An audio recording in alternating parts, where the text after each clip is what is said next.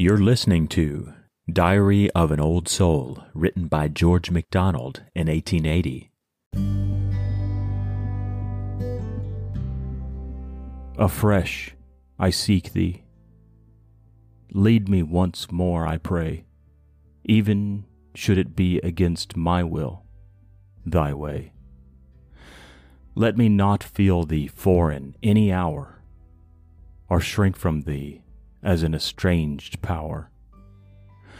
Through doubt, through faith, through bliss, through stark dismay, through sunshine, wind, or snow, or fog, or shower, draw me to thee, who art my only day.